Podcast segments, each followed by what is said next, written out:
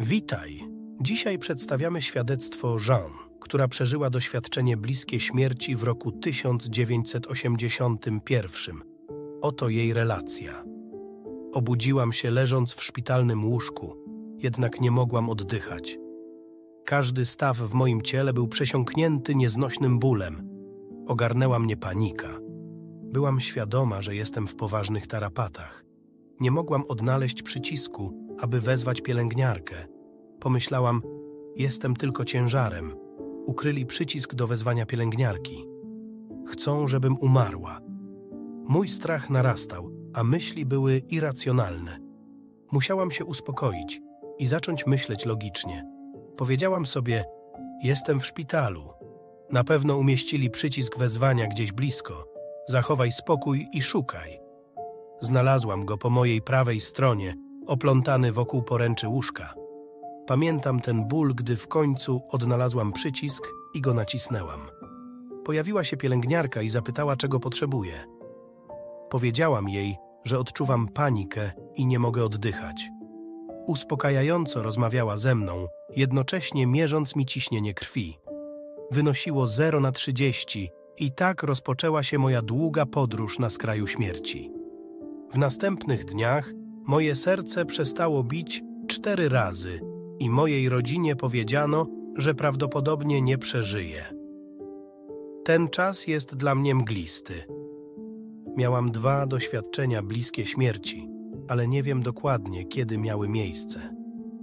Za pierwszym razem przeszłam przez światło. To jedyny sposób, w jaki mogę to opisać. I byłam całkowicie przesiąknięta bezwarunkową miłością. To było najwspanialsze doświadczenie, jakie kiedykolwiek przeżyłam. Następnie przeszłam przez przegląd życia.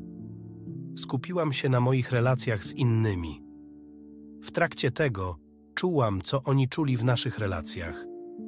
Czułam ich miłość, ból lub cierpienie spowodowane rzeczami, które im zrobiłam lub powiedziałam. Ich ból sprawiał, że się wzdrygałam i myślałam: Och, mogłam to zrobić lepiej. Nikt mnie w tym procesie nie oceniał. Nie czułam dezaprobaty ze strony nikogo innego, tylko moje własne reakcje na wszystko. To uczucie przesiąkającej mnie bezwarunkowej miłości nadal było obecne. To ja oceniałam siebie. Nikt inny nie oceniał mnie w tym przeglądzie. Następnie zapytano mnie, czy chcę wrócić na ziemię, czy pozostać tutaj. Powiedziałam im, że moi dwaj synowie mnie potrzebują i muszę wrócić. Nagle znalazłam się z powrotem w swoim ciele, czując ból w stawach. Naprawdę nie pamiętam, co działo się wokół mnie w tym momencie. Nadal czułam tę miłość i mogłam odpocząć. Drugie doświadczenie. Nagle znalazłam się w mieście i powiedziano mi, że jest to miasto Boga. Byłam przy fontannie z mężczyzną w długiej białej lnianej szacie przewiązanej w pasie sznurem. Powiedział mi, że mogę zadać dowolne pytanie i że oprowadzi mnie on po mieście. Zostałam wychowana w czasach, kiedy katolicy mówili, że nawet wejście do innego kościoła chrześcijańskiego jest grzechem śmiertelnym. Dlatego pierwsze pytanie, które zadałam, brzmiało: Jaka jest właściwa religia? Odpowiedź brzmiała: Wszystkie są właściwe, Każda religia to ścieżka mająca na celu doprowadzić do tego samego miejsca. Wtedy zobaczyłam górę, na której każda grupa religijna próbowała dotrzeć na szczyt. Każda z nich była oddzielona od siebie odległością, ale wszystkie dążyły do osiągnięcia tego samego celu. Następnie powiedziano mi, że ludzie wybierają narodziny w tej religii lub grupie, która pomoże im nauczyć się lekcji.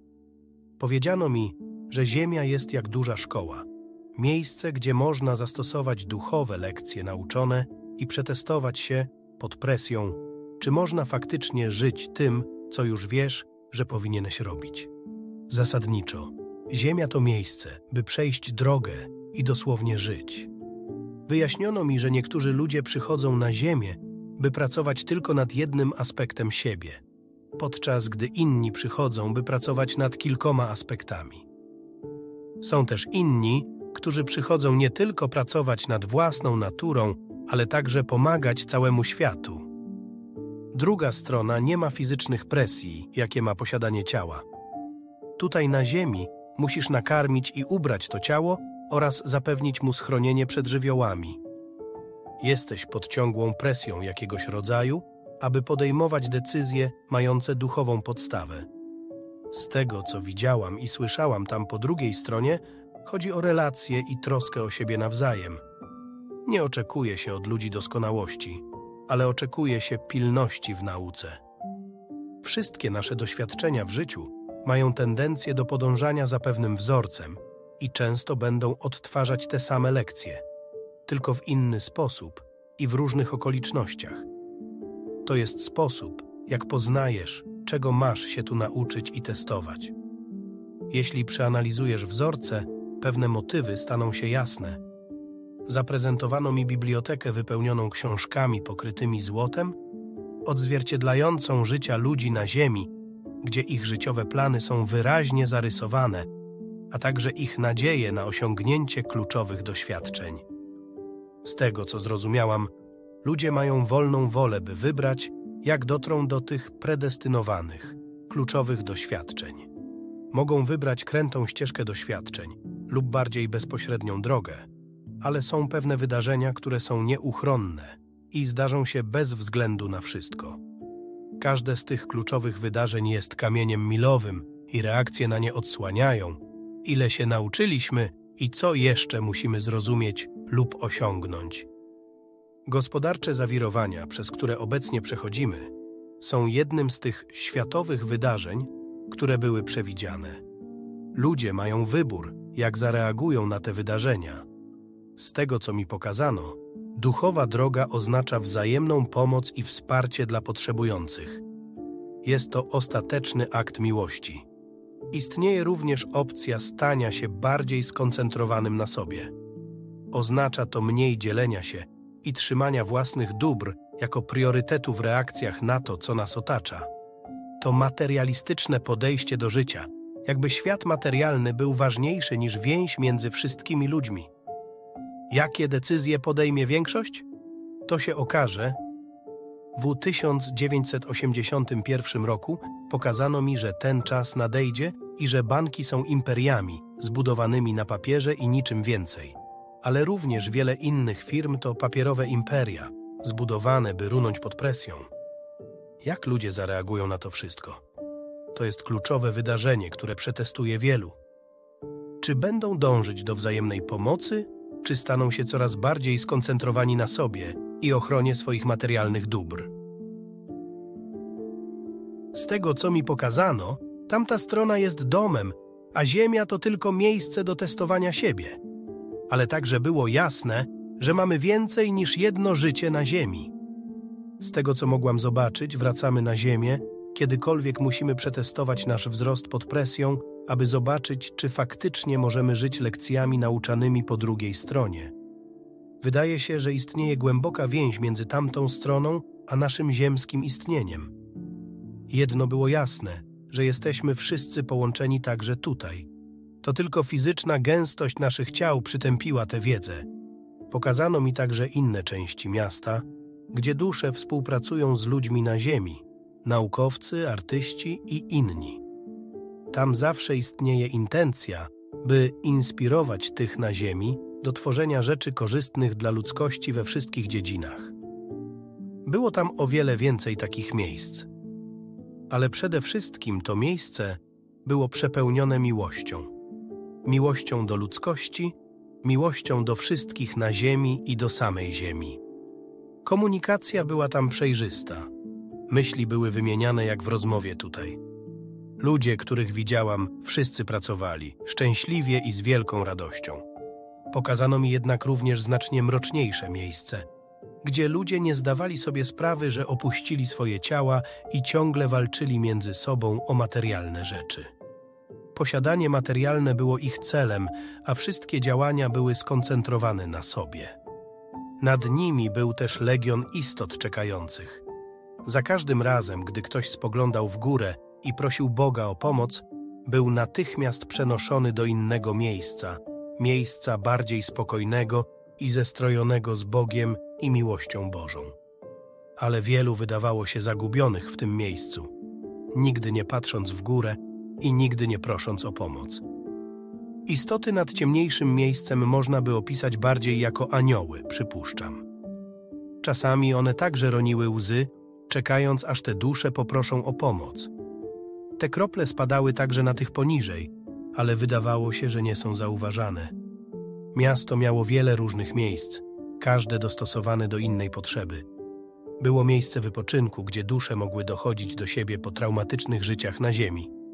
Były biblioteki, teatry i szkoły, a także była tam świątynia Boga. Zostałam zaprowadzona do tej wielkiej hali i przede mną stały istoty z czystego światła. Jedna z nich siedziała bezpośrednio przede mną na krześle lub tronie. Te istoty nie miały ludzkiej postaci, lecz były bardziej jak czysta energia światła. Znalazłam się klęcząc przed nimi w zachwycie. Miłość, która od nich emanowała, szczególnie od tego na środku, była przytłaczająca. Zdecydowanie nie czułam się im równą, ale czułam wielki, wielki zaszczyt być tam. Zostałam objęta przez tę istotę w centrum i usłyszałam: Dobrze ci poszło, moje dziecko, jestem zadowolony. Miłość, która przepływała przeze mnie i aprobata sprawiły, że płakałam. Czy to był Bóg? Naprawdę nie wiem. Wiem tylko, że miłość była tak cudowna, że też chciałam ją mieć. Po powrocie chciałam tylko być godna tej miłości. Po tym doświadczeniu żyję swoim życiem w chwili, urzeczona i wdzięczna za wszystkie doświadczenia. Kocham żyć tym życiem, nie boję się śmierci. Wiem, że pewnego dnia pójdę do domu, a jest on tam, a nie tutaj. Nauczyłam się, że najważniejsze są to relacje międzyludzkie, miłość i troska o siebie nawzajem. Kochaj bliźniego swego jak siebie samego. Troszcz się o siebie nawzajem, kiedy tylko możesz. Religia ma swoje miejsce i jest ścieżką, ale w żaden sposób nie jest ostatecznością. Religie nie są Bogiem, są tylko ścieżkami. Nie odczuwam potrzeby przynależenia do konkretnej religii. Nie czuję także strachu, który religie zdają się próbować narzucać ludziom. Jeśli to pomaga komuś robić dobre rzeczy i dbać o innych poprzez strach, to świetnie. Sama religia zawsze będzie podlegać ludzkiej interpretacji. Często te interpretacje są pozbawione rzetelności i obarczone wieloma nieprawdziwościami. Powiedziano mi, bym zawsze zastanawiała się, kto zyskuje, analizując zasady ustanowione przez religię. Gdy korzyści przypisuje się konkretnym osobom lub strukturom władzy, istnieje duże prawdopodobieństwo, że nie mają one nic wspólnego z prawdziwym przesłaniem Boga. Wiele reguł zostało stworzonych wyłącznie przez ludzi i wprowadzonych w celu służenia strukturze lub jej liderom. Moje głęboko zakorzenione chrześcijańskie wychowanie mogło wytworzyć pewne oczekiwania. Jednak to, czego doświadczyłam, znacznie odbiegało od nauczanych doktryn.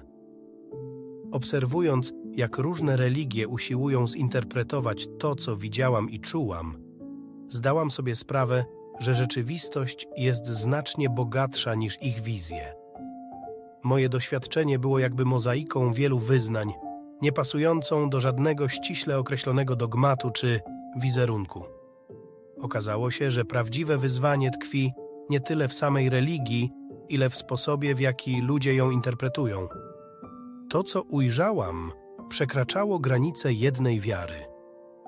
Mimo to wydawało się, że każda religia ma swój cel przyciągać ludzi do tych ścieżek, które najlepiej wspierają ich w realizacji życiowych celów, niezależnie od tematu, którym są one nakreślone.